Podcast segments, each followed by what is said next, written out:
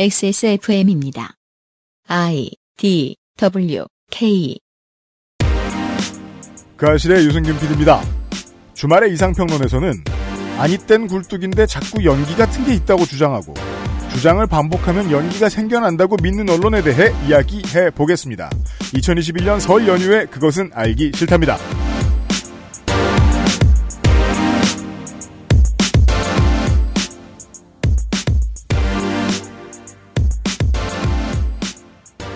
윤세민 에디터도 이제 그런 문제들에 대해서 매우 잘 알고 있습니다. 그런 문제가 뭔가요? 윤세민 에디터입니다. 네, 안녕하십니까. 윤세민입니다.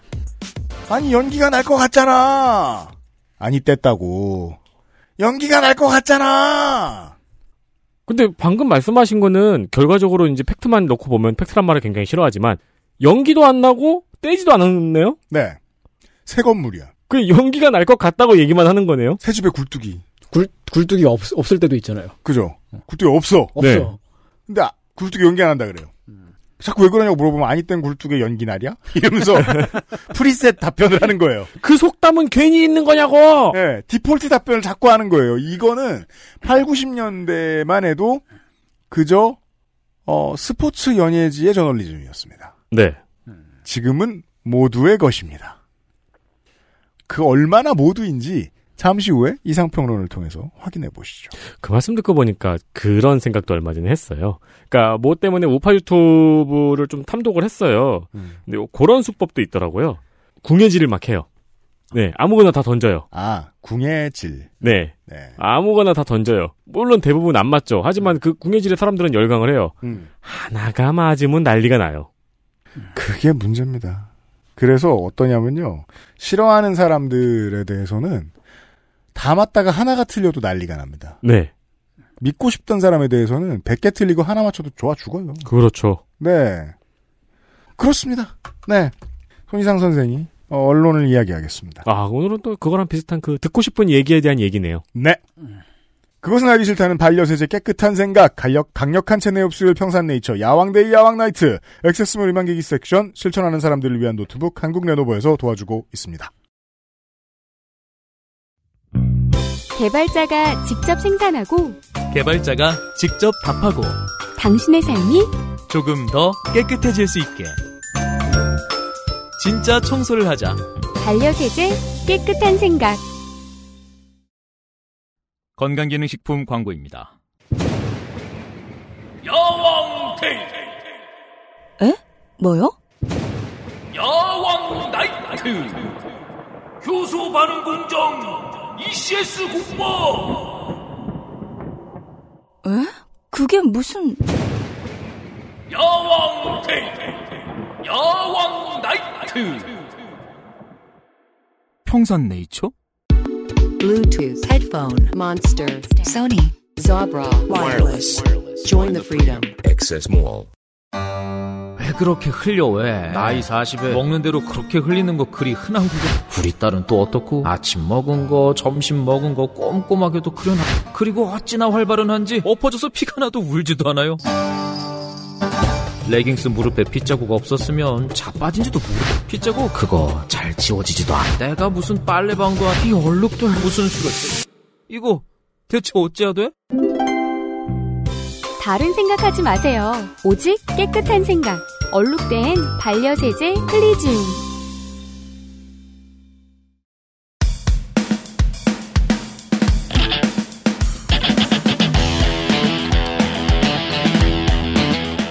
여러 가지 문제로의 다양한 접근. 이상 평론.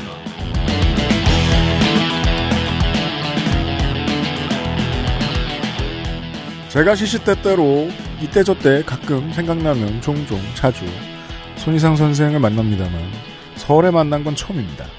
어서 오십시오. 안녕하세요. 손희상입니다. 좋은 기사가 있어서 소개를 해드릴까 합니다. 네. 좋은 말씀 듣고 가십시오. 기사 읽기에 한번 나오신 적 있었죠? 아 그래요? 네, 일본 언론이 이제 일본 언론의 기사를 가지고도 오셨었고. 아 그때 누, 누구랑 있었지? 네티즌이랑 있었나? 네, 네티즌님도 아, 있었고. 겁나 오래됐네. 그 우리 저 저 뭐냐 파스텔 톤의 스튜디오였을 네, 때. 그때 제가 설날, 이제 설날이었어요, 그게? 그 설이었나? 설이었나 추석이었나, 추석이었나 둘 중에 하나인데 네. 아니야 네티즌 설 아니었을 거야. 추석이었을 거야. 그때 제가 오 일본어도 할 줄 아세요 그러니까 일본어를 할 줄 모르고 읽을 줄만 안다고 네. 네, 그때 답하셨던 게 기억이 납니다. 그래서 제가 무시했겠죠. 덕후의 배움이란 대저 그러하다고. 이런 분을 깨우치기 위해서 제가 좋은 기사를 준비했어요. 중앙일보 2016년 2월 24일 어, 예영준 당시 베이징 총국장의 기사입니다. 취재 일기 환구시보 제대로 읽기. 지금 현재 중앙일보 사이트를 제가 참고하고 있는데 실시간 추천 뉴스 1위는 진중권의 그들의 조국은 한국이 아니다. 민주당 586 blah blah 이런 거네요. 지난주 시진핑 국가주석의 언론 시찰을 반, 언론사 시찰을 보도한 CCTV의 18분짜리 리포트 가운데 눈길을 끄는 장면이 있다. 진열대에 놓인 환구15를 가리키며 시 주석이 나도 이 신문 본다고 말한 것이다.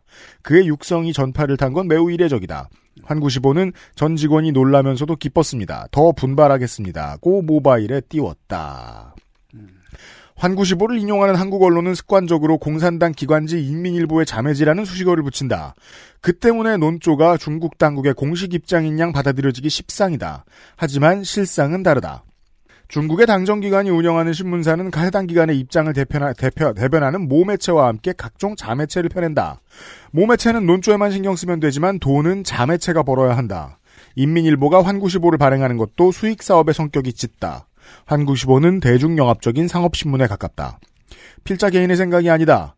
후시진 환구15 편집장은 공개 강연, 강연 에서 우리는 관영 매체가 아니라 상업화된 대중지라고 말했다. 그러다 보니 독자 입맛에 맞게 신문을 만들어야 한다. 기사와 논평은 중국인들의 애국심과 자존심을 한껏 부추긴다. 배타적인 주장도 서슴지 않는 한구15를 보면서 중국 이외의 나라를 다 적으로 보는 게 아닌가라는 생각이 들 때도 있다. 일본 보수 우익을 대변하는 모 일간지의 중국판이라는 느낌이 들기도 한다.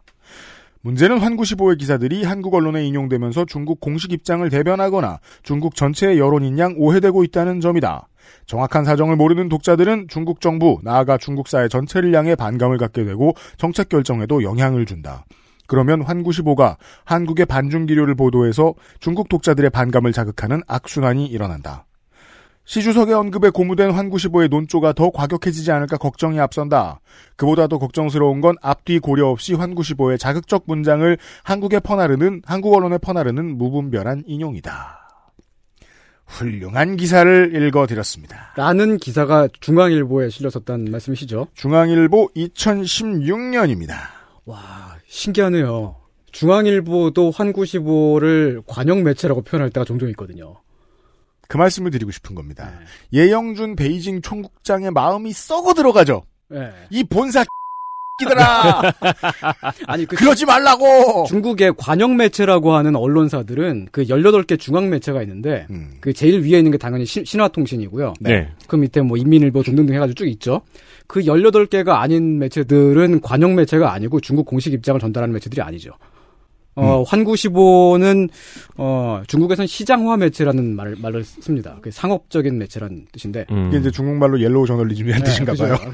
아, 근데 그 사- 상업적인 것도 되게 여러 가지가 있잖아요. 네. 근데 환구시보가 주로 하는 것들이 보면은 그 환구시보 기사 읽으면 굉장히 빡칩니다. 못해 처먹었잖아요. BTS 욕하고, 뭐 전번에 뭐 무슨 그 이효리가 무슨 마오 어쩌고 했을 음. 네. 때, 그 이효리도 엄청 욕하고, 뭐 그런 식의 기사들을 좀 자극적인 것들을 많이 쓰고, 음. 그런 것들을 상품화해가지고 파는 언론입니다. 음. 근데 저도 사실 잘 모르니까 네. 저도 저는 이제 이 반대로 황구시보가 관영 매체라고 보도하는 언론이 아니고 네. 중국의 언론인 황구시보가 이렇게 보도했다라고만 써 있는 걸 보고 네. 황구시보가 일반적인 언론이라고 생각하는 건 문제가 있지 않을까라는 생각이나 발언을 했었거든요. 그러면 황구시보에서 이걸 받아서 한국의 언론인 가로세로 연구소가 이렇게 말했다라고 할 수 있다는 거예요. 어, 네. 맞아요. 정말 가로세로 연구소랑 비슷하네요. 그 어떤 성향이라든지 어떤 위치 같은 게. 그러니까 사실 네. 저는 거의 관영 매체의 수준으로 생각을 했던 것 같아요. 아마도 중국 정부에서 그 막 장기 말처럼 쓰고 있을 가능성은 있어요. 음. 아, 그냥 얘네가 막 이렇게 막 다른 주변국들 막 욕하고 그런 것들을. 네. 근데 중국의 이제 시진핑 그 직속에 그 이제 그 언론 그 위원회가 있잖아요. 네. 그 언론하고 그 이제 매스미디어 통제하는 네. 그 위원회가 2016년부터 그 환구시보에 계속해서 경고를 때리고 있습니다. 그 음. 이제 환구시보가 주변국들을 너무 심하게 많이 욕하고 그러니까 실제로 그 외교 관계가 틀어지잖아요. 음. 그렇죠. 그래가지고 그 중국 CAC라고 하는 조직이에요. 그 이제 언론 언론 위원회가 음. CAC가 거기 황구시보의 모든 편집자들한테 한 달 동안의 정신교육을 명령을 했어요. 어. 우리가 여기서 그 알 수 있는 사실이 있죠. 그 첫 번째는 중국은 정신교육을 한다. 네, 중국은 언론 탄압을 시킬 때 정신교육을 정신교육이라고 한다. 자- 잡아가가지고 정신교육을 시킨다. 아, 그러면은 그 경무에 시달린 기자들이 잠은 충분히 자겠네요.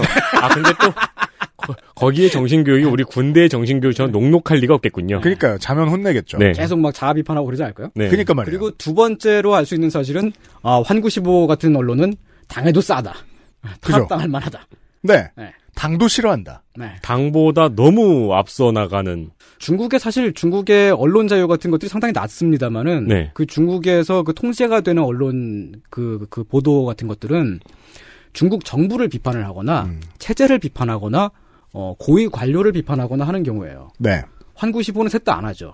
그렇죠. 남의 나라를 만만한 제일 만만한 경우를 이렇게 하니까 실제로 그래서 좀 그 미국의 폭스 뉴스라든지 뭐 아니면은 데일리 뭐, 메일이죠, 데일리 메일. 네, 뭐 그런 그런 식의 좀 네. 그냥 사, 그 사실 이게 중국인들도 되게 환구시보를 못 믿거든요. 그냥 그- 중국인들도 사실 제 정신 바뀌었으면 내가 환구시보에서 봤는데 이런 말 안 할 거라고 생각합니다. 중국 잘. 사람한테 중국 친구한테 너 이 환구시보 같은 사람아라고 말하면 진짜 정색하면서 화를 냅니다. 이게 그 중국 사람한테 그 느껴지는 느낌은 한국 사람한테 야 너희 그 만화가 윤 땡땡 같은 사람아 네. 혹은 뭐 가로 땡땡 연구소 같은 사람 뭐 이런 느낌으로 받아들여지는 거예요. 그렇죠. 그런 매체입니다. 어, 그게 되게 신뢰할 수 없고 음. 중국에서도 권위 있는 매체가 전혀 아니며 한국에서 이제 한국 언론들이 주로 이제 관영 매체라고 그냥 관성적으로 많이 표현을 합니다만 그런 네. 매체가 전혀 아닌 네.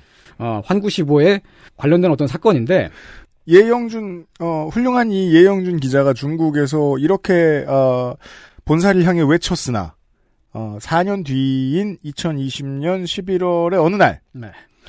회사의 유상철 기자는 환구시보가 28일 전했다로 시작하는 기사를 올립니다.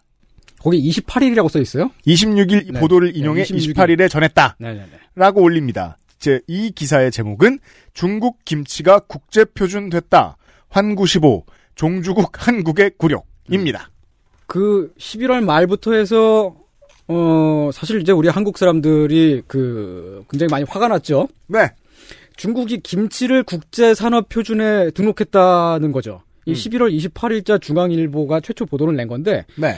어 이 뉴스에 따르면은 중국이 그냥 김치를 뺏어간 거죠. 그렇죠. 근데 이 뉴스가 이제 그 사람들이 되게 많이 보고 되게 많이 충격을 받고 그랬으니까 음. 막 여기저기 막 퍼날라지고 음. 바로 다음 날인 29일 아침 되면은 거의 모든 일간지에 조간 신문을 장식을 합니다. 이 소식이 모든 거의 모든 국내의 온라인 커뮤니티에 퍼졌죠. 사실이든 가짜든 클릭 수를 많이 이끌어냈을 것이고 네. 그리고 어 국내 입장에서는 한구시보의 입장이랑 똑같죠. 안전하게 깔 수 있는 외국을 깠다고 생각하니까 네. 포털도 올려줍니다. 클릭수가 늘어나니까. 네. 예. 그리고 이제 이 소식이 막 퍼지면서 이제 그 많이 우려가 막 많이 생기죠. 김치가 이제 중국이 정한 표준을 따르게 된 것이냐. 그리하여 김치 공정이라는 단어가 오르내려집니다. 언론으로부터. 네. 우선 첫 번째로 그 기사에 딸려 있는 사진이 있었는데 그렇죠. 사진이 김치가 아니에요. 어 그냥 뭔가 절임이나 담금술.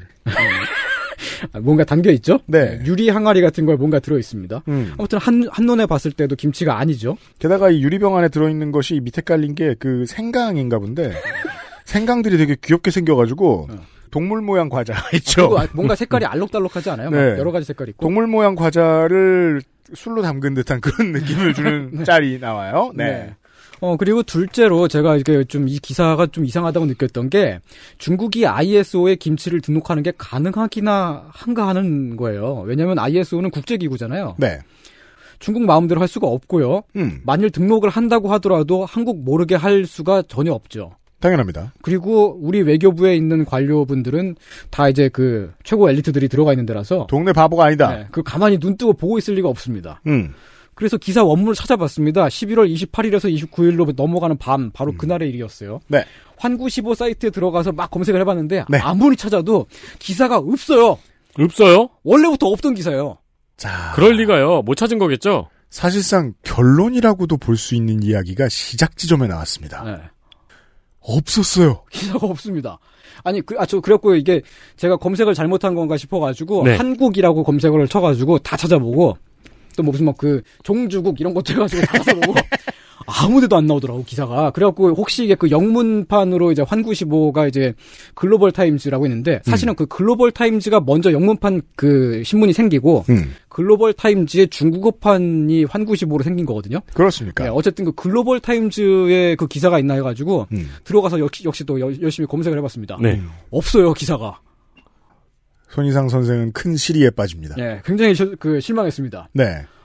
아니, 궁금했거든요. 음. 아무것도 발견하지 못했고 환구시보가 혹시나 이 기사를 어 국내 언론에서 중앙일보가 이렇게 올리자마자 네. 쫄아가지고 음. 내렸나? 내렸나 음. 라는 의심을 합리적으로 할 수 있잖아요. 네. 중국 인터넷에 들어가면은 이그 흔적이 있을 것이다. 네. 열심히 검색을 해봤습니다. 네. 그리하여 중국 포털을 뒤집니다. 네, 바이두라고 하는 포털을 뒤집니다. 네. 네. 글이 뜨긴 뜨더라고요. 이게 뭐냐면은 해당 원문이 환구시보의 보도가 아니고요. 중국의 풍문사구라고 하는 그 이제 인터넷 게시판이 있어요. 풍문사구요? 네. 네. 한국으로 치면 DC 인사이드 비슷한 데입니다. 그냥 아무나 다 글을 쓸 수 있는 데입니다. 아, 그러니까 네. 뭐 레딧, 네. 투 채널, 네. DC, 풍문사구, 네, 그런 거죠.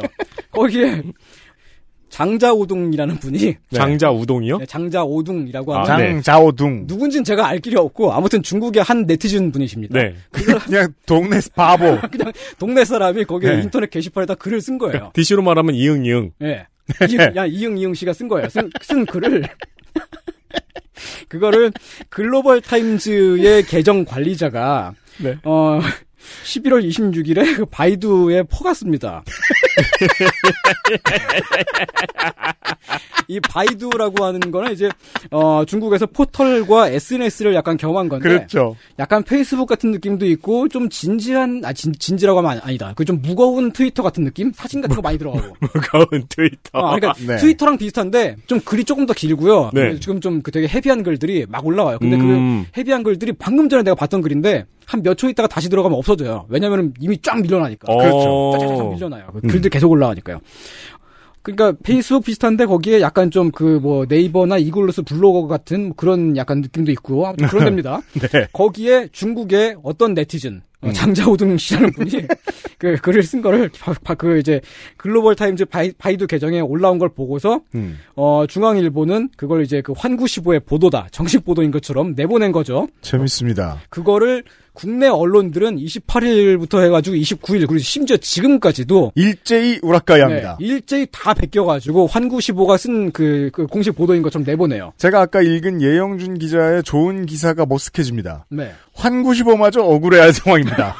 그러니까 아니, 저는 그래서 이, 이 기사를 네. 언론사에서뿐만이 아니고 네. 커뮤니티에서도 보고 뭐 페이스북에 올라가다 보면 내가 팔로우하지 않은 이상한 페이지를 자꾸 추천해 주잖아요. 네. 그런 데서도 보고 뭐 그러니까 인스타에서도 보고 굳이 말하자면 환구시보가 DC 인사이드의 어떤 중국 혐오하는 글을 보고 네. 뉴데일리는 이렇게 밝혔다. 라고 그러니까 삼자죠 삼자. 네. 뉴데일리는 여기서 혹은 지금의 환구시보는 네. 에, 근데 국내 언론 중에서도 그 이제 어 팩트 체크 정확한 팩트 체크 기사를 내보낸 데가 있긴 있었습니다. 음. 11월 29일자 이데일리에서만 정확한 팩트 체크를 내보냈는데 제가 알기로는 음. 유일한 그 정확한 보도였어요. 아 그러니까 이, 이 기사를 보면은 이 기사의 원문이 어디에 실렸었고 그 등등등을 저랑 똑같은 짓을 하고 있었더라고요 기자분이 그 인터넷 뒤져가지고 아, 이- 왜 명- 원문이 왜 없지 막 그랬을 거 아니에요. 근데 그 올바른 팩트 체크 기사는 거의 읽히지 않고 순식간에 밀려났습니다. 네. 그렇죠. 너무 많은 그, 오- 그 처음부터 오보였던 건데 그 오보를 너무 많이 우락가이 한 게 그 막 때로 막 밀려오니까 음. 그렇죠. 거의 밀려난 거예요. 음. 그러면 이제 이 네티즌 장자우등 씨가 그 쓴 글의 원문을 한번 보겠습니다. 좋습니다. 예, 제목이 이렇습니다. 음. 중국어가 써 있고요. 네. 이걸 그걸 직역을 하면 중국이 파오차이 국제 표준 주도함 한국 언론 파오차이 종주국의 치유옥이라고 보도. 김치라는 단어가 없어요. 김치에 관한 글이 아니야 처음부터. 이런 이런 대륙간 바보짓이 있나?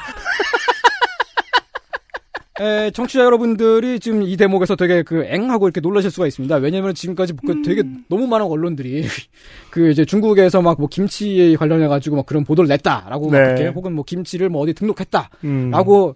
막 앞장서서 보도를 했었기 때문에 음. 그게 사실인 것처럼 지금까지 굳어졌잖아요. 그렇죠. 그게 처음부터 없었다는 얘기이기 때문에 음. 좀 놀라실 수가 있는데 자세한 얘기는 조금 뒤에 하고요. 이 네. 중앙일보를 시작으로 이 글을 국내 언론들이 계속해서 소개를 합니다. 네. 조선일보는 이 기사를 어 그러니까, 그러니까 그 중국의 네티즌 장자오둥 씨가 쓴 글을 퍼간 거죠 사실은. 그렇죠. 물론 조선일보는 그 사실을 모르고 있습니다. 네, 조선일보 그 국내의 어 발행부수 1위 신문 조선일보가 자랑스럽게도 김치가 기가 막혀 중국 김치가 세계 표준 됐다고 라고 하는 제목으로 내보내고요. 연합뉴스는 연합뉴스는 이제 그 우리 정부의 재정이 들어가는 신문이죠. 그렇습니다. 네, 그런 매체인데 연합뉴스는 중 중국 쓰촨 김치 ISO 인가 점점점 중국 매체 김치 종주국의 한 아 김치 종주국 한국 굴욕 이거는 그, 그 중국 DC의 거를 그대로 가져왔네요, 제목을 거의. 아, 그러니까요. 네. 중국 DC. 아까 이름이 까먹어가지고. 이게 바로 네. 푹, 풍문으로 들었쇼? 예. 우리가 본 우리가 옛날 옛적에 본 그 유명한 네. 초딩 방학 자리죠. 방학 자리요? 한 초등학생이 거실에서 낚싯대 같은 걸 들고 있는데 네. 온 국민이 낚이고 있는 그 상황이죠. 네. 중국이 김치를 국제 표준으로 등록했다는 내용의 기사들 전부 오보였습니다. 자, 결론부터 시작하고 있습니다, 저희가. 원문이 환구시보 보도 정식 보도가 아니었던 것도 그렇지만 음. 중국이 김치를 국제 표준으로 등록한 사실이 전혀 없습니다. 예, 이에 대해서는 이미 1월 29일 늦은 오후 음. 한국 정부가 어, 공식적으로 이제 움직이죠. 음. 왜냐하면 28일 저녁부터 해서 29일 아침까지 계속 기사가 빵빵빵 터지는데 음. 뭔가 막 되게 혼- 혼돈의 카오스예요. 하루 사이에 이미 어. 사람들은 화났어요. 예, 화가 없는 났어. 사실에 대해서. 그래갖고 왜 이거 농식품부 외교부는 왜 가만히 있느냐 막 항의 항의 전화가 막 들어가요. 음. 그래서 농, 농 아무 일도 없으니까 가만히 있지. 어, 그럼 이게 도대체 이게 자기네들도 놀랐을 거 아니야. 이게 도대체 뭐 때문에 이러지 하고 막, 막 알아보고 그랬을 거 아니에요. 저 제가 했던 거랑 똑같은 일을 했을 거예요. 중국 중국의 포털 사이트 들어가서 검색해보고 그래서 장자오둥 씨를 만날 때까지 다들 한두 시간은 걸렸을 거예요. 그랬을 것 같습니다. 아니, 한국쇼보에 들어가서 일단 검색을 다 해보고. 네. 아무것도 안 나오니까 포털 사이트 들어가 보고. 다 해보고 한국 농림축산식품부에서 곧장 설명 자료를 내놓습니다. 1월 29일 당일 날이죠. 음. 어, 이 설명 자료는 파오차이와 김치를 보도하, 아, 아, 그 파오차이와 김치를 구분하지 않고 보도하는 것은 부적절하며, 그렇죠. 이번에 ISO 인가를 받은 것도 김치가 아니다. 입니다. 그렇죠. 되게 그 이제 정직하게 그냥 그딱그 건조하게 이 말만 했지만 네. 음. 지금까지 그 이제 구- 그 그때까지 국내 언론에 나왔던 것들을 보면은 파오차이라고 나 원래 나 있었던 그 원문 원문을 음. 김치라고 잘못 번역을 한 거잖아요. 음. 네. 그러니까 그걸 그 구분하지 않고 보도한 게 부적절하다라고 한 거예요. 네. 에, 윤세민 에디터님께서는 여러 가지 이제 그 경험을 많이 해보셨으니까 1월 29일 날 이 당일에 이런 일이 갑자기 이 그 담당 부서에 딱 떨어졌다. 이- 그때 이제 이 그 담당 공무원들이 어땠을까요? 담당 공무원들이 이런 일이 떨어졌다. 네. 어, 이게, 그러니까 지금, 지금 진실을 모르는 상황이잖아요. 아, 모르, 아직 아직 모르는 아직 상황. 모르죠. 아직 그 모르고. 1차로 항의 전화는 들어와요. 중국에 대해서 분노하겠죠. 분노하고. 왜 내 일을 만들었는가. 그리고 찾아보겠죠. 네. 그리고 나의 의심이 이제 처음에는 나도 중국에 분노했으니까 네. 관련 정보를 찾고 싶은 욕심에 열심히 찾는데 아무리 찾아도 안 나오니까 점점 의심이 풀리고 보통은 이제 손, 선생처럼 어, 장자오둥 씨를 발견해내지 못했을 가능성이 크죠. 그렇죠. 왜냐하면 언론의 보도를 파악하고 싶은 마음으로 들어가서 DC 인사이트까지 가보진 않는단 말이에요. 네. 제가 지금 다시 12월 11월 20, 29일에 중앙일보의 최초 보도를 보고 있는데 파우차이라는 단어가 아예 없습니다. 왜냐면 김치로 번역을 했으니까요. 전부 다. 그러니까 원문에 있었던 파오차이라고 하는 단어를 다 김치로 바꾼 거네요. 그러니까. 심지어 이 보도를 쓴 사람은 그냥 24시 팀 같은 것도 아니고 네, 베이징, 베이징. 특파원입니다. 네. 그 저도 그걸 보고 되게 놀랐어요. 왜 그 조선일보 특파원이 예전에 무슨 저, 저 자연재난 있는 곳에 아직 도착하지 않았는데 도착한 것처럼 기사 쓴, 써서 걸린 적이 있었단 말이에요. 네네네. 네팔 대지진이었나요? 제가 정확히 기억이 나지 않는데 거의 그런 급이잖아요. 음. 그러게요. 중국 기사만 쓰는 기자네요. 그리고 찾아보니까.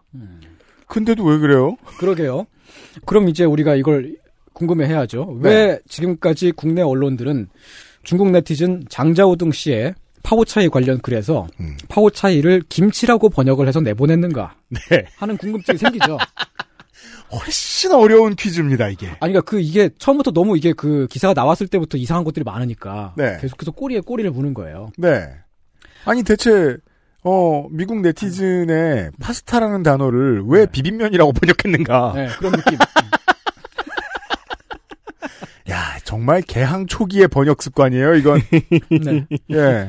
아, 그러니까 이, 네. 이, 이탈리아가 피자의 국제표준을 등록하면은 부침개의 국제표준을 이탈리아에 뺏겼다라고 기사가 나온 상황인 거잖아요, 지금. 부침개? 종주국의 굴욕. 네. 야, 아. 근데 파오차이 영문을 제가 쓸 줄은 모르니까 네. 검색을 해서 이거를 구글에 검색을 하니까 김치가 나오네요. 네, 그렇습니다. 그게 그 기계 번역의 단점이죠, 아직까지. 네. 구글 번역기가 정확하게 뜻을 전달해 주지는 않습니다, 아직까지는. 어, 또 하나의 힌트네요. 네.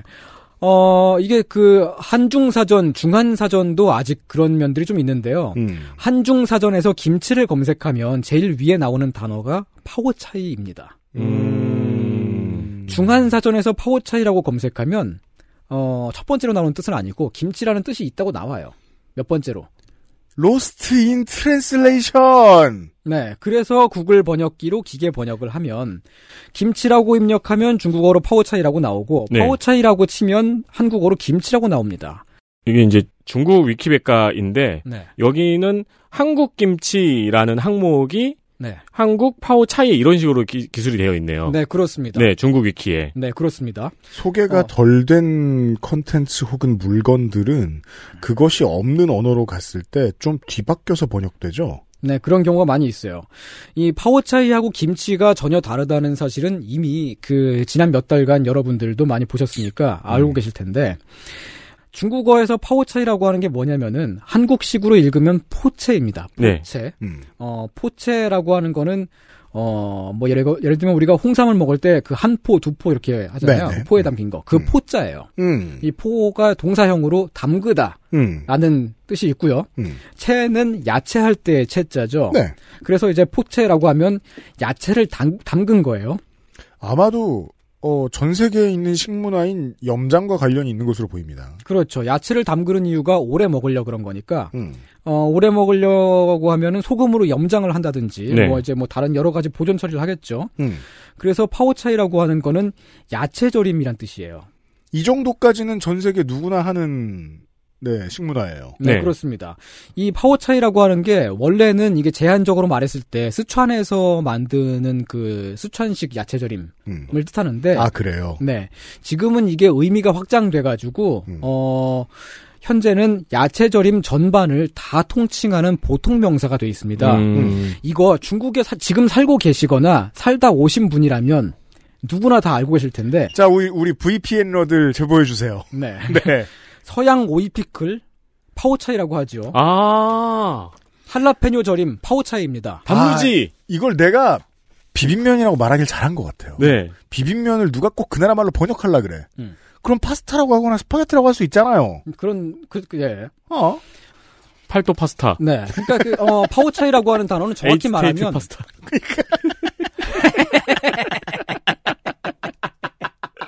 번역을 다 하려 그러면 그런 잘못이 생기는 거예요. eight state 파스타가 나오는 거예요. 그렇습니다. 네. 이 파오차이라고 하는 단어는 김치가 아니라 피클이죠. 염장식품. 그러네요. 네. 어, 중영 사전에서 파오차이를 치면 pickled vegetable이라고 나와요. 피클. 네. 어, 여기까지 파오차이가 곧 김치가 아니고 중국의 특정 식품만을 말하는 것도 아니고 음. 그냥 야채 절임을 뜻한 뜻하는 보통의 명사라는 것. 어, 그렇죠. 어, 다시 말, 말씀드립니다. 음. 중국에서 파오차이는 중국 식품을 뜻하는 게 아니에요. 뭐, 세상의 모든 야채 절임을 다 뜻하는 뜻입니다. 음. 그런 단어입니다. 음. 한국에서 야채 절임이라고 하는 단어와 똑같은 쓰임새가 있습니다. 어, 네. 혹은 피클 음. 이해하셨기를 바랍니다. 그러니까 그렇다면은 이런 문제가 있겠네요. 네. 그왜 제가 비빔면을 왜 얘기했냐면 정말로 유명해지고 어 인정받기 전까지는 네. 음식 이름 같은 단어 있잖아요. 네. 그 단어가 단어조차도 해외로 수출이 잘 안 돼요. 그냥 우리가 저 외국 음식을 파는 식당에 가서 뭘 시킬 때를 생각을 해보죠. 이게 뭐 반찬이었든 사이드 메뉴가 됐든 모르니까 그거 뭐냐 하면서 시킬 때가 있어요. 음. 왜냐하면 그 메뉴 이름까지는 퍼지지 않았다는 거죠. 그래서 어, 미래창조 좋아하던 지난 정부에서 이 CJ가 아, 강화베이에 들러붙어가지고 네. 이것저것 할 때 보면은 식문화 퍼뜨리는 일 지난 정권에서도 마찬가지고 엄청 하면서 이 비빔밥이나 뭐 김치 같은 단어들 네. 해외에 수출하려고 무진 애를 썼습니다. 그렇습니다. 그러니까 안 될 깜냥이라는 말씀이 아니라 매우 훌륭한 것이지만 제대로 퍼지지 않았으면 그 고유명사는 네. 안 퍼져요. 그렇습니다. 그러니까 이 미국에 있는 한식당에도 요즘엔 모르겠는데 옛날에는 전하고 옆에 코리안 피자 이렇게 설명을 붙였잖아요. 그런 식이죠. 그죠? 오비, 네. 오비호프 이런 데서 LA에. 네. 아니 거기는 거기는 어차피 한국인밖에 안 오니까. 아, 그, 근데, 근데 뭐라고 써놓긴 써놔요. 혹시 그 네. 친구, 오는 친구 외국, 미국인들 위해서. 네. 네. 사실 이제 그 김치라고 하는 단어도 처음에 옛날에는 파워차이 비슷하게 그 모든 염장식품을 다 뜻하는 단어였을 수가 있습니다. 딤체라고 하는 단어에서 그 발전돼서 파생된 건데요. 네. 근데 지금 우리가 생각하는 김치라고 하는 건 그게 아니잖아요. 빨갛고 매운 거. 음. 김치에 싸서 드셔, 드셔보세요 할 때그 그렇죠. 김치죠. 맛있는 네. 거. 음. 이 김치조차도 다른 나라 서양의 아, 지금은 김치라고 하면 서양 사람들 다 알고 있습니다만은 음. 웬만하면 알고 있습니다만은 서양에 처음 들어갔을 때 Korean spicy pickle 음. 혹은 Korean Sauerkraut 제가 그 말씀을 드리고 네. 싶었던 거예요. 그런 이름으로 들어갔는데 그런 것처럼 중국에도 김치가 들어갔을 때 음. 아직 김치라고 하는 고유 명사가 없는 상태에서 음. 한국 파오차이라는 이름으로 김치가 불리고 있습니다. 네. 그냥 파오차이라고 말하면 모든 야채 절임을 다 뜻하는 거고 네. 한국어 파오차이라고 말했을 때의 김치라는 뜻인 겁니다. 음. 에, 특히나 이제 그 중국어 같은 경우는 이제 그 표음 문자가 아니잖아요. 표의 문자라서 한글이나 알파벳은 외래어가 들어오면 그냥 네. 발음 나는 대로 쓰면 되는데 음. 중국어는 단어를 새로 만들어야 되잖아요. 그렇죠. 그래서 단어가 우리가 아는 웃긴 단어들이 많죠. 새, 예, 그래서, 그새 단어가 정착되기까지 시간이 좀 오래 걸리는 편이기도 하고요. 음. 어 만약에, 그니까, 그건 이제 언어의 특성이 되게 크잖아요. 문자의 특성이 되게 크잖아요. 네. 한자 문화권 특히나 중국의 문제, 중국과 대만의 문제. 그런데 언어를 쓰기 겁나 편리하게 돼 있는 우리나라의 사례라고 생각을 해봐도요. 태국 식당이 처음 들어올 때요. 네. 똠양꿍을 설명할 방법이 없는 거예요. 그래서 많은 태국 식당들이 태국식 새우탕이라고 음, 맞아요. 썼습니다. 네. 그런데 똠양꿍과는 달라요. 어감이 크게 달라요. 그쵸. 똠양꿍의 양 양입니까? 얌입니까? 얌. 샐러드라는 네. 뜻이에요. 그리고 라임이 들어가야 되고요. 만드는 방법상 어 찌개, 탕 종류랑은 조금 다른 측면이 있습니다. 네. 끓이는 건 맞지만 우리가 아는 그 시원한 해물탕 맛이 안 나잖아요. 코코넛 밀크를 넣잖아요. 또 그렇죠. 레- 레몬그라스도 넣고. 똠양꿍이 받아들여지는데 시간이 걸렸어요. 김치도 그런 와중이었다고 봐야죠. 음. 피클이라고 불리는 것은. 음. 그게 불쾌할 일입니까? 아니, 정상적인 거죠. 그건 알렉산더 대왕 심보잖아요. 김치 발음해봐. 안 그러면 정복하겠어. 에, 우리가 쓰고 있는 것 중에도 특히 뭐 예를 들면 이제 라브네라고 말하면 아무도 모르잖아요. 음. 라브네가 뭔지. 네, 몰라요. 그릭 요거트라고 하면 압니다. 아. 그게 원래 그리스에서는 라브네라고 부르는.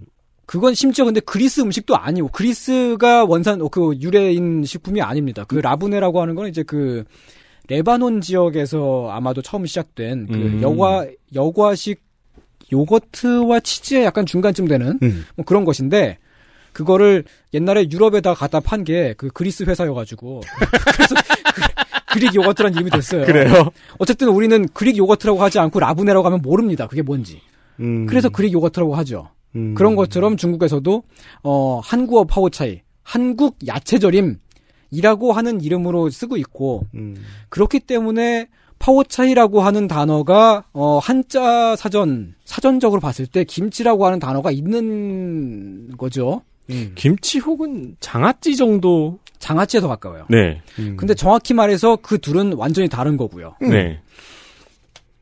아 그렇잖아요. 그 빈대떡하고 피자가 어떻게 같아? 아, 그렇죠. 네. 음. 아니, 그, 이, 일단 제일 처음으로 틀린 건 이 장자오동 씨네요. 그죠. 네. 일단 장자오동 씨가 처음으로 틀렸다는 사실은 좀 짚고 넘어가야겠네요. 아 맞아요. 근데 맞아요. 잘못이 없지 않아요. 음. 그렇다고 따지고 싶다고 해도 어, 한국의 우리 저 민족주의 단체들이 그분을 만나러 가기는 좀 힘듭니다. 그렇죠. 아니, 어렵죠. 어, 디 사는 누군지 알고. 그러니까요. 길도 멀고요. 길도 멀고. 네. 아, 중국에서 김치를 한국어 파오차이, 한국 야채절임이라고 부른다는 말씀을 드렸습니다. 그럼 중국 사람들이 상식적으로 음. 김치가 한국 건지 중국 건지 알까요, 모를까요? 슈퍼마켓에 가면 김치에 라벨이 붙어 있는데 거기에 다 한국 야채절임이라고 다 써 있어요. 네. 당연히 누구나 다알 아, 거예요. 제가 아까 말씀드린 것처럼 중국 위키피디아에 한국 파우, 아까 한국 포체라고 써 있어요. 네, 한국 그게 정식. 명칭이니까. 그럼 뭐 한, 한국이라고 써 있으면 당연히 한국 거잖아요. 네. 그 상식적으로 중국 사람들 중에 그 사실을 모르는 사람이 있을 수가 없습니다. 여기에서 재미있는 힌트가 나옵니다. 예, 우리가 사실 그 지난 몇 달 동안에 중국에 대해서 이 김치 문제를 가지고 많이 막그 이제 화가 났었고 음. 여론이 많이 움직였었고 성토하는 여론이 많이 있었던 까닭은 음. 사실은 이 중국이 김치를 ISO의 국제 표준, 국제 산업 표준으로 등록했다라고 하는 거를 사실을 믿어서 그랬던 거잖아요. 자, 우리는 한 가지 퀴즈가 더 남아 있습니다. ISO의 김치를 산업 표준으로 등록했다. 네. 그 단어를 쓰진 않지만. 네, 그렇죠. 파, 네. 파오차이, 김치가 아니라 파오차이를 등록한 겁니다. 스촨 파오차이를, 스촨식 파오차이를 등록한 건데, 그, 어, 이것도 또 한파의 짓이에요? 스촨이 고조선의 일부라고 믿고 있던? 스촨 파오차이를 등록했는데, 중국에서. 그 등록한 문서를 보면 김치와는 무관하다고 따로 또 써 있어요. 그 헐! 한마디에. 그래요? 그렇습니다. 아니, 자기 지역 음식을 등록하면서? 파오차이라고 하는 단어가 중국에서 어 약간 김치라는 의미도 있고 피클이라는 의미도 있고 되게 넓은 의미이니까 음. 그걸 그 정확하게 규정을 짓기 위해서 넣은 거죠. 음. 자, 두 가지 의문점이 풀렸는데도 충격적입니다. 네, 그렇습니다. 이런 보도는 있던 적이 없다. 네, 원래부터 그러한 보도가 중국에 있지도 않았다. ISO에 중국 김치란 등록되지 않았다. 처음부터 아예 없었던 일을 가지고 우리가 지금까지 다 낚여가지고 파닥파닥거리고 있었던 거예요. 근데 놀랍, 놀랍지 않으세요? 이게? 그 몇 달 동안 어, 국내 언론들이 막 잔치를 벌이니까 그게 사실인 것처럼 했죠. 굳어져요. 아... 원래 없던 일인데. 진짜로. 네. 그 왜, 최근에 이제 가장 망신스러웠던 것은 그 YTN이 어, 공개 사과를 했던 네. 저 베트남의 그 코로나19 방역 관련 이제 우리나라 사람들이 무슨 큰 고초를 겪었다고 말한 아, 네네. 왜곡 기사가 있었어요. 네, 그렇습니다. 빵 쪼가리를 줬다. 이씨 코엑스몰에서 반미를 사 먹으려면 얼마인 줄 알아? 잘해준 건데. 음. 그래서 언론이 헛소리에서 외교 문제로 비화됐죠. 그렇습니다. 베트남 사람들이 그때 반미라고 하는 음식은 또 베트남의 전통 문화 같은 식으로 엮여 있는 거잖아요. 네. 그러니까요. 굉장히 많이 화가 났겠죠. 반미를 빵 쪼가리라고 표현을 했으니까. 따라서 반미를 빵 쪼가리라고 음. 한국의 세금으로 운영되는 YTN이 보도했다. 음. 이거 외교 문제 되겠어요, 안 되겠어요? 당연히 되지요. 될 거 아니에요. 그러니까 외교 현장에 있는 외교관들이 당혹스러운 거예요. 가서 큰 소리 치고 오라는 여론이 생긴단 말이에요. 그렇죠. 국내에선 그런 여론이 생기는데 막상 또 가서 큰 소리를 치면은 그 나라 사람들이 싫어하잖아요. 네. 그러면 그 양국 간에 그렇게 사이가 좀 나빠지면 생기는 문제가 그 나라에 살고 있는 우리 한국 교민들의 지위가 약간 불안정해집니다. 그렇죠. 뭐 눈치가 보일 수도 있고 뭐 어디서 차별을 생기죠. 당하거나 네, 그렇죠. 뭐 범죄의 피해자가 되거나 그렇게 확산되고 나빠지게 핑퐁을 할 뿐이에요. 언제나. 얻는 게 없어요. 항의해서. 그러니까 그 항의가 정당한 항의, 항의 면 모르겠는데 음. 국내의 오보로 인해서 생긴 반외국 감정을 네. 그걸 외교관이 지- 직접 들고 가가지고 그 나라에 가가지고 항의를 한다. 이렇게 해가지고 아, 그런 식으로 외교를 한 나라가 있- 대단한. 아마추어죠. 그렇게 외교를 한 나라가 있긴 있습니다. 음. 중국이라고 하는 나라가 그렇죠. 지난 몇 년 동안 그런 식으로 외교를 해와서 그게 막 축적이 돼가지고 세계 사람들이 중국을 되게 안 좋아하잖아요. 지금 오늘날. 그 역으로 그렇게 생각해야 돼요. 이게 없던 일이 문제가 됐잖아요. 네. 언론이 사실상 본인도 모르게 거짓말한 거죠. 이거 꼬투리 잡아가지고 중국이 나중에 뭘 할 수도 있어요. 이 사건이 그 힌트를 준 거예요. 그렇다면 그 원인을 제공한 건 황구시보인가요? 아니죠. 중국 언론인가요? 아니죠. 중앙일보죠. 반드시 그렇게 생각하죠. 영문위키의 항목이 참 재밌어요. 일단 전체 전체 이제 제일 위에도 대한민국의 전통 음식이라고 써 있고 한국의 배추김치와 이제 여러 가지에 대해서 아주 상세하게 설명이 되어 있습니다. 오이 소박이 겉절이 막 다 나오고 시즌 봄 여름 가을 겨울 쭉 나와요. 그리고 2017년 중국의 불매 운동이 나와요. 네. 한국의 사드 배치 때문에 네. 중국에서 김치를 불매했어요. 그리고 2020년 중국과 김치 원산지 분쟁이 나와요. 이거 봐요. 지금 발 없는 언론이 전쟁을 일으킵니다. 네. 사실 이 얘기에 제일 좋은 사례, 좋은이라는 단어도 예의상 못 붙이겠네요. 미얀마의 소수민족 학살 사건인데요. 그 뭐, 미디어가 잘못 움직여서 사람들이 크게 다치는 예방주사 정도로 보십시오. 다음 시간에 조금 더 이야기를 이어가 보겠습니다. 야, 벌써 시간이 이렇게 됐나요? 선생 수고하셨어요. 아 그래요? 네. 알겠습니다. 어, 저는 첫 번째 광고 들을 시간 정도 된 줄 알았는데. 빨리 갔네요. 네. XSFM입니다.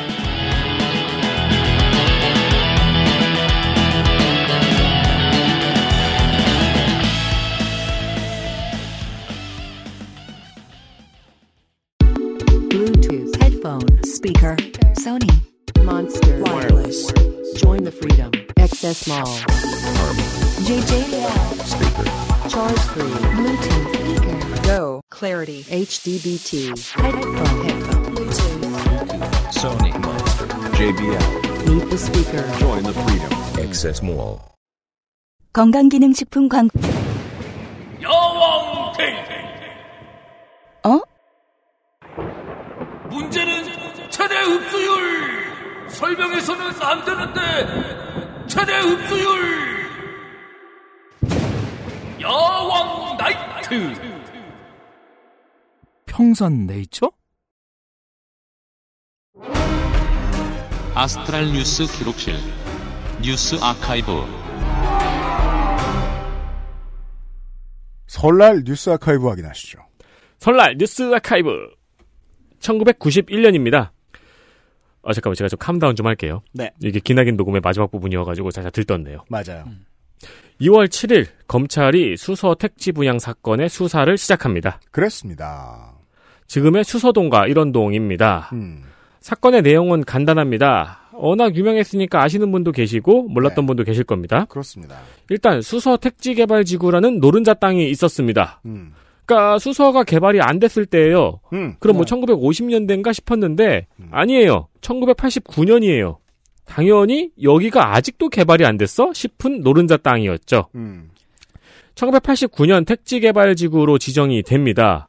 근데 지정되기 1년 전 어떻게 알았는지 한보그룹은 이걸 미리 알고 녹지였던 이 땅을 잔뜩 사놓습니다. 지정을 안 했는데 1년 전에 네. 네. 어, 1년 전이면은 한창 저기 이 올림픽 할 때였거든요. 음. 심지어 이제 한복으로 회장이 하키연맹 협회 회장이었어요. 네. 네. 하키 협회 회장. 그리고 이 녹, 이 녹지였던 이 땅을 잔뜩 사놓고 이 명의를 다수의 주택조합한테 넘깁니다. 굉장히 수상하네요. 굉장히 이 수- 수서라고 하는 데가 예, 탄천 옆에 있잖아요. 맞습니다. 그렇죠. 탄천의 서쪽에 있어도 수서인데 음. 여기가 그린벨트가 원래 되게 많았던 데였죠. 그럼요. 그리고 철새들의 고향 같은 데고. 강남구는 도시를 넓히고 인구를 수용하기 위해서 만든 일부의 아파트 지역 단지, 아파트 지역과 주택 지역을 제외하면 다 밭이고 숲이었고, 그래서 네, 서울시, 자연이었죠. 서울시 농촌진흥청도 역삼동에 있었습니다. 네. 근데 89년에는 이미 얘기가 달라졌죠. 아, 네. 네. 서울시는 수서를 공영으로 개발해서 무주택자들에게 공급할 예정이었습니다. 음. 어, 이 함보로부터 땅을 받은 26개 조합 3,300명은 지속적으로 민원을 제기합니다. 음흠. 개발지구 땅 중 일부를 특별 공급을 해달라고요. 난리를 칩니다. 그러니까 함보가 요구하는 거랑 3,300명의 조합원이 민원을 넣는 거랑 파워가 다르죠. 음. 이때 조합원들이 누구였냐면은 감정원, 경제기획원, 서울지방국세청, 강남경찰서, 육군부대, 언론사, 금융기관의 직장주택 조합이었습니다. 그렇죠. 당시 시장 고건 네. 고건 서울시장과 도시계획국장은 아니 뭔 소리야 그건 원래 우리가 공영으로 개발해서 무주택자들한테 공급할 예정이야 처음부터 애초에 그랬다고 음. 하면서 안 된다고 못을 박았습니다. 어, 이 고건 시장이 이때 잘렸죠. 네. 시장에서 음, 그 네. 고건 시장이 상당히 인기가 높은 시장이었습니다. 그 네. 88년 서울 올림픽 이후에 그 시장이 되었나 그래갖고 음. 올림픽 직후니까 서울이 아침에 자고 일어나면 그냥 갑자기 확확 바뀌던 그런 때였어요. 그렇죠. 점점 잘 살고 있었어요. 세계는 서울로, 서울은 세계로. 그래서 그냥 되게 인기가 높았는데 그 사람이 그냥 갑자기 사라진 거예요. 시장 음. 시장을 더 이상 못 하게 됐대요. 네. 그랬던 기억이 납니다. 자기 이니셜인 GG를 치고 사라졌죠. 그렇습니다. 어, 서울시가 안 된다고 했지만 한보는 계획이 있었습니다. 음. 계획이 있었으니까 처음부터 주택 건설이 안 되는 녹지였던 수서의 땅을 사놓지 않았겠습니까? 그렇죠. 조합원들의 집단 청원과 함께 들어간 것은 전방위 로비였습니다. 민자당뿐만 아니고 야당인 평민당에까지 로비가 들어갔고요. 팩포입니다. 그 시절은 우리가 이제 흔히 말하는 요즘은 잘 들리지도 않는 당연히 지금은 아니니까요. 어 여소야대 시절이었어요. 네. 옛날이나 지금이나 그 제가 정치인을 애정하거나 기대를 갖지 말라고 자꾸 말씀드리는 게 권력이 생기면 생길수록 로비는 커지고 교묘해지고 집요해지거든요. 야당도 당연히 집어넣습니다. 네. 그리고 건설부, 청와대에도 로비가 들어갔습니다. 네. 반대하고 있는 건 서울시뿐이었죠. 음. 그러니까 이게 생각해 보면은 지난번 뉴스 아카이브에서 말씀드린 박정희 때의 공유수면 매립법 이야기 했던 거랑 똑같아요. 그러니까 서울시를 전방위로 압박하기 시작합니다. 음. 고건 시장한테 지지를 치라고. 네. 고건 쳐! 고건! 망했어요! 청와대에서 서울시에 공문을 보냅니다. 반대하던 원래 건설부도 반대했어요. 그러니까 네. 원칙적으로가 반대니까 건설부 공무원도 어그 반대인데 하고 있던 거죠. 음. 그런데 갑자기 유권 해석을 다시 합니다. 그리고 원래 땅이 있는 조합원들에게 특별 공급을 하실 수도 있다. 그렇죠. 라는 유권 해석을 발표를 합니다. 음. 정부는 GG 시장을 쫓아냅니다. 네. 후임 시장인 박세직 시장은 당연히 오자마자 팍팍팍 일사천리로 진행을 해줍니다. 88 서울올림픽 조직위원장이죠. 그렇습니다. 네. 서울올림픽 조직위원장이었고 하나회 출신이었거든요. 네. 그 전두환 눈밖에 났다가 오랜만에 돌아온 거였어요. 음. 그러다가 청와대가 서울시에 보낸 공문이 공개가 됩니다. 네. 거기를 이제 한보에 분양을 해줘라. 음. 이 민원인들의 민원이 많지 않느냐라고 서울시에 압박을 보냈던 공문이 공개가 되면서 사건이 터집니다. 그렇죠. 그게 1991년 2월 3일입니다. 이미 전방위 로비가 있었기 때문에 사실 이 뒤에 한보그룹이 있었다는 것도 금방 밝혀집니다. 음. 기자들은 진작에 알고 있었다는 얘기죠. 그렇죠. 청와대 비서관, 국회의원, 건설부 공무원들이 모두 뇌물을 받아먹은 것까지는 밝혀졌는데 음. 그 돈을 노태우가 제일 많이 받아먹었다는 것만 안 밝혀집니다. 그렇죠. 다 알고 있었지만, 네, 다 알고 있었지만 안 밝혀집니다. 아직까지는 대통령이었으니까요. 그렇죠. 어, 이게 다들 쉬쉬하면서 이제 수사도 유야무야 넘어갔어요. 대충 형량 뭐 1년 몇 개월 받고 벌금 받고 이러면서. 네. 밝혀진 건 5년 뒤 노태우가 구속된 후였습니다. 그렇습니다. 이제 90년대, 80년대에 지어졌던 건물들을 많이 보셨던 분들은 당시의 건설 3대장 기업, 대기업 서열에 있었던 기업들을 기억하십니다. 라이프그룹, 한양그룹, 한보그룹. 그 중에 규모가 제일 컸던 건 한보였지요. 네. 아, 한양 아파트 기억나네요. 그렇죠. 지금도 많이 남아있지요. 네. 어, 근데 결국은 이 기업이 이 비슷한 일들을 꾸준히 하면서 91년에 이 사태를 맞고도 아, 노태우의 쉴드 하에 좀 더 버텨요. 그렇죠. 그러다가 IMF의 주범 중 하나가 됩니다. 나중에 결국은. 네. 하던 버릇은 제대로 된 벌을 못 받으면 못 고칩니다. 못 거치고 난리가 났죠. 이게 이제 그 10년대의 사람들과 90년대의 사람들의 기억의 차이일 겁니다. 10년대 사람들이 보았을 때 87 체제 이후 최고의 비리, 최대의 비리 사태는 최순실 박근혜 게이트잖아요. 네. 90년대 사람들에게는 이거였습니다. 수서 택지 분양 사건. 네. 그 다음은요. 1969년 이게 그 지난번에 말씀드린 공유수면 매립법도 그렇고 음. 이 수서 택지 분양 사건도 어 어쨌든 지금의 서울시를 만들었던 사건입니다. 네. 네. 요거는 이제 지금의 남양주를 만들었던 사건입니다. 아, 그래요? 봅시다. 1969년 보잉 747 여객기가 첫 상업 비행을 했습니다. 네. 빠밤. 교통 덕후들에게, 어, 상당히 오랜 기간 동안 민항기의 대명사. 입니다. 네. 네. 그러니까 우리가 생각하는 대한항공의 큰 비행기가 거의 보잉 747이었습니다. 네.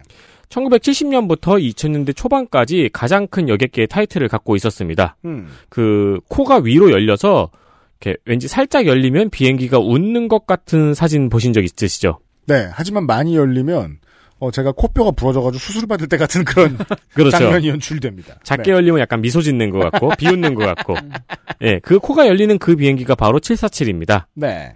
작년에 보잉사에서 2022년 단종 계획을 밝혔고 음. 역사적인 첫 기체는 시험 비행용이었습니다. 네. 이거는 지금 보잉이 전시를 해놓고 있어요. 음. 네.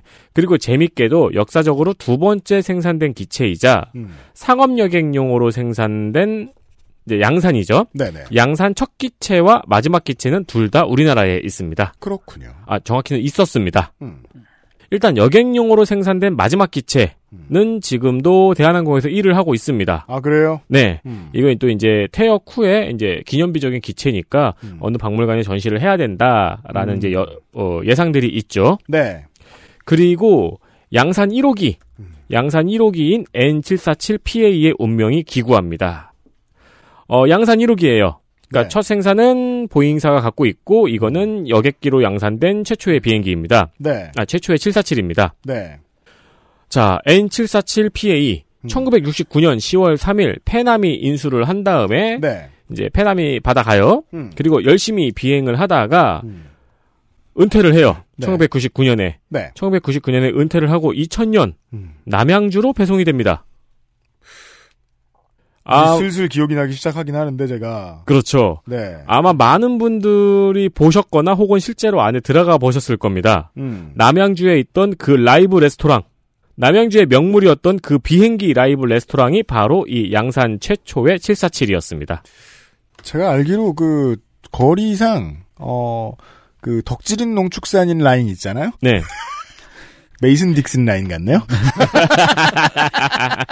인도 태평양 라인 같기도 하고 어 그 덕질인 농축산인 라인은 거리가 한 200m 되는데 네. 아무튼 그 근처인 걸로 알고 있어요. 그렇게 멀지 않은 걸로 알고 있어요. 이 레스토랑이 되게 비쌌던 걸로 제가 기억합니다. 네. 음. 어, 거기가 워낙 유명했던 데여서 사실 저도 어릴 적에 부모님이랑 갔던 기억이 있어요. 그래요? 네. 가서 돈가스를 먹었는데 음. 되게 비쌌고 저는 첫 경험이죠. 제가 돈가스를 먹는데 옆에서 계속 누가 노래를 부르고 있는. 그거 참 짜증나죠.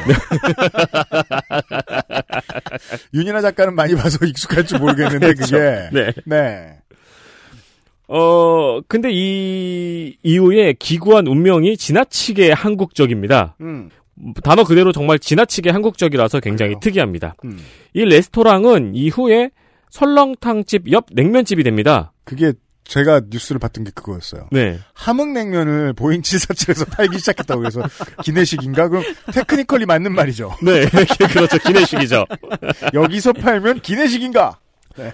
전보 747 냉면집이었는데, 아, 이름이? 네. 어, 실제로 비행기 안에 들어가면 비행기 안에 온돌과 불판이 있어요. 그리고 위에는 덕트가 있어요. 네. 근데 그 덕트가 있으면 굴뚝이 있어야 되잖아요? 네. 굴뚝이 저쪽 날개 옆에 이렇게 굴- 날개 위에 굴뚝이 이렇게 여드름처럼 올라와 있어요. 아, 그렇구나. 그리고 그 옆에는 실제로 열차가 다닙니다. 음. 건너편에는 아파트가 세워졌어요. 네. 그래서 아파트 단지와 철도 사이에 대형 여객기가 떡하니 있는 모습입니다. 아, 그랬군요. 그 실제로 보면 되게 신기해요. 여기 이, 이 사실도 보통 큰 게 아니잖아요. 네. 아파트, 열차, 비행기. 그냥 거대한 아기의 장난감 같은 그런 네. 잘못 진열한. 설렁, 설렁탕, 냉면. 네. 결국 이 냉면집도 폐업을 합니다.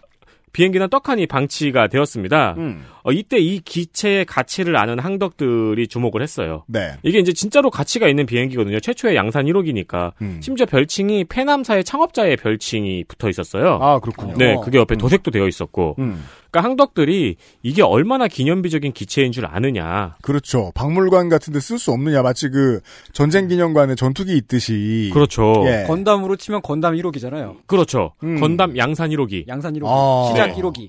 일본에는 그런 큰 건담 있잖아요. 그렇죠. 가끔 인사도 하고. 그, 예, 전 실제로 봤어요, 그것도. 어. 항공박물관에서 이거를 매입하고 수리해서 전시하라는 청원을 많이 넣었습니다. 네. 실제로 박물관이나 수집가의 매입 의사도 있었는데 음. 결국에는 팔리지 않고 해체가 돼서 고물상으로 가게 됩니다. 아. 그렇군요. 이때 이 찢겨진 사진이 전 세계의 항덕들에게 전달이 돼요. 아, 마음이 찢어지는 순간. 네, 그래서 매우 충격적으로 이슈가 되었습니다. 그러니까 네. 이 항덕들은 비행기에 이제 비행기가 처음 인수가 되고 나서부터 운행 퇴역까지 모든 history를 다 이제 history를 남겨놓는 사이트도 있고 그렇거든요. 그렇죠. 네, 그래서 이, 이, 7, 그, N747PA의 히스토리를 남겨놓고 아카이빙하는 외국의 사이트들도 많이 있더라고요. 네. 그러면은, 저- 한국 사람 입장에서는 되게 신기하죠. 페남 딱 들어가요. 네. 여객 중간에 사고도 났었어요. 잠깐, 작은. 사고 기록도 딱 있어요. 예. 남양주가 있어요. 그렇죠. 냉면집이 있어요. 창문으로 도시가스가 많이 들어가요. 그렇죠. 그 다음에 이제 찢겨진 아, 잔해. 맞다. 가스 들어가지. 네, 도시가스가 아니 창문으로 들어가요. 상수도도 들어가고. 그렇게 찢겨진 잔해가 전 세계에 충격을 안겨다 주고, 어, 한동안 소식이 끊겼는데, 인간은 그를 쉽게 보내주지 않았습니다. 그렇군요. 네. 어, 냉면집 다음에는 잔해 중 일부를 짜깁기 하고 철판이나 콘크리트로 복원한 후에, 네. 팽현숙의 옛날 순대국집 옆에. 있는 교회 건물로 쓰입니다. 아, 그니까, 저, 하나님의 보잉 747, 뭐 이런 이름의. 이게 교회 이름은 모르겠는데, 네. 사진이 많이 남아 있거든요? 사진을 보면은, 보잉 교회. 그쵸. 보잉 교회. 마을 회관, 교회도 작아요. 마을 회관만 해요. 음. 그 교회 옆에 비행기가 딱 있어요. 교회 건물의 일부로. 네. 그, 그렇게 이상한 교회로 몇 년을 살아요. 음. 그리고 2018년에 다시 운명이 바뀝니다. 음. 이번에는 골프 연습장이 됩니다. 어. 골프 연습장의 이름은 무려 카카오 골프. 비행기 안에서 골프를 아 바깥으로 공을 치는구나. 아닌 걸로 알고 있어요. 스크린인가요? 네. 어. 그래서 이렇게 카카오 골프 하면 이렇게 비행기가 딱 있어요. 이렇게 위용을 자랑하면서. 이런. 그렇게 기구한 운명을 살다가 결국 2020년 작년에 완전히 철거가 되었습니다. 네. 어, 이게 사실은 이 기체의 기구한 운명이라고 생각을 하고 저는 원고를 마무리 지었어요. 네. 근데 뭔가 찜찜해가지고 조금 더 찾아보니까 음. 알고 보니까 이 교회 건물과 골프 연습장으로 쓰인 비행기는 동일 기체가 아니라고 하더라고요. 아, 그럼 그러면. 이런 기- 비행기가 또 있다는 얘기네요. 그러게요. 네. 아. 그 동일 기체가 아닌 것으로 판 아닌 것으로 판명이 된다는 항덕들의 댓글을 보고 음. 제가 이걸 어떻게 검증을 했냐면은 다음 스카이뷰를 봤어요.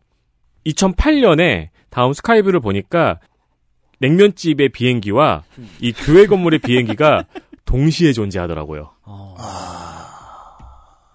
그러니까 동일 기체가 아니었던 거예요. 그러면 이제 또 한 가지 궁금증이 생기는 거죠.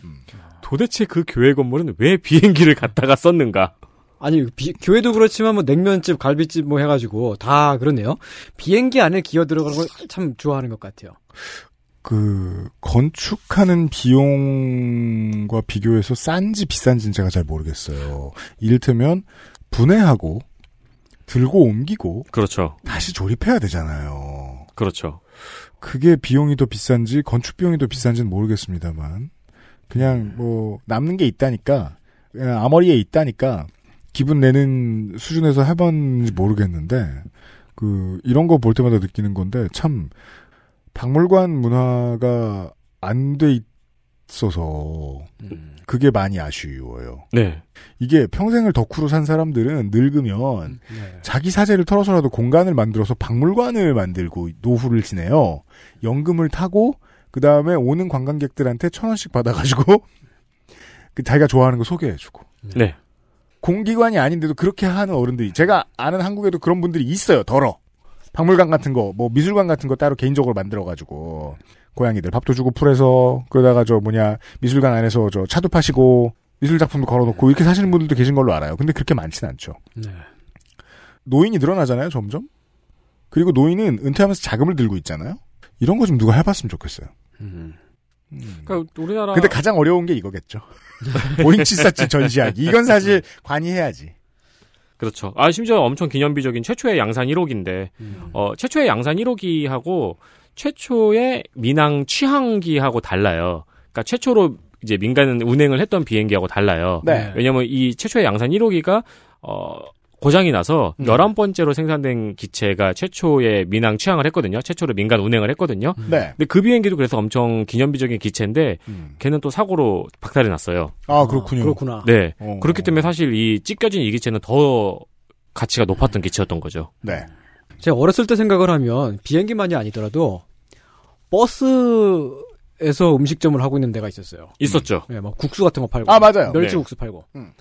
버스에 들어갑니다. 버스에 들어가면 그 요리하시는 분이 운전석에서 음. 그뭐그 국수를 말아 주시고 계세요. 아, 그렇죠. 네, 그러면 거의 그걸 들고서 의자에 가가지고 음. 먹습니다. 맞아요. 그런 데가 있었습니다.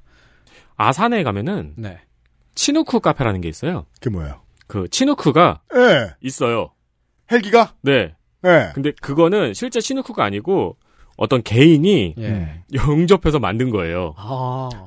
10년 동안. 근데 그게 더, 더 대단하네요. 근데 실제 치누크보다 큰데 이거를 미군이 예. 위에서 보고 미군 치누크인 줄 알고 어. 확인을 해본 거예요. 내려와서. 음. 근데 보고 빵 터진 거죠 미군이.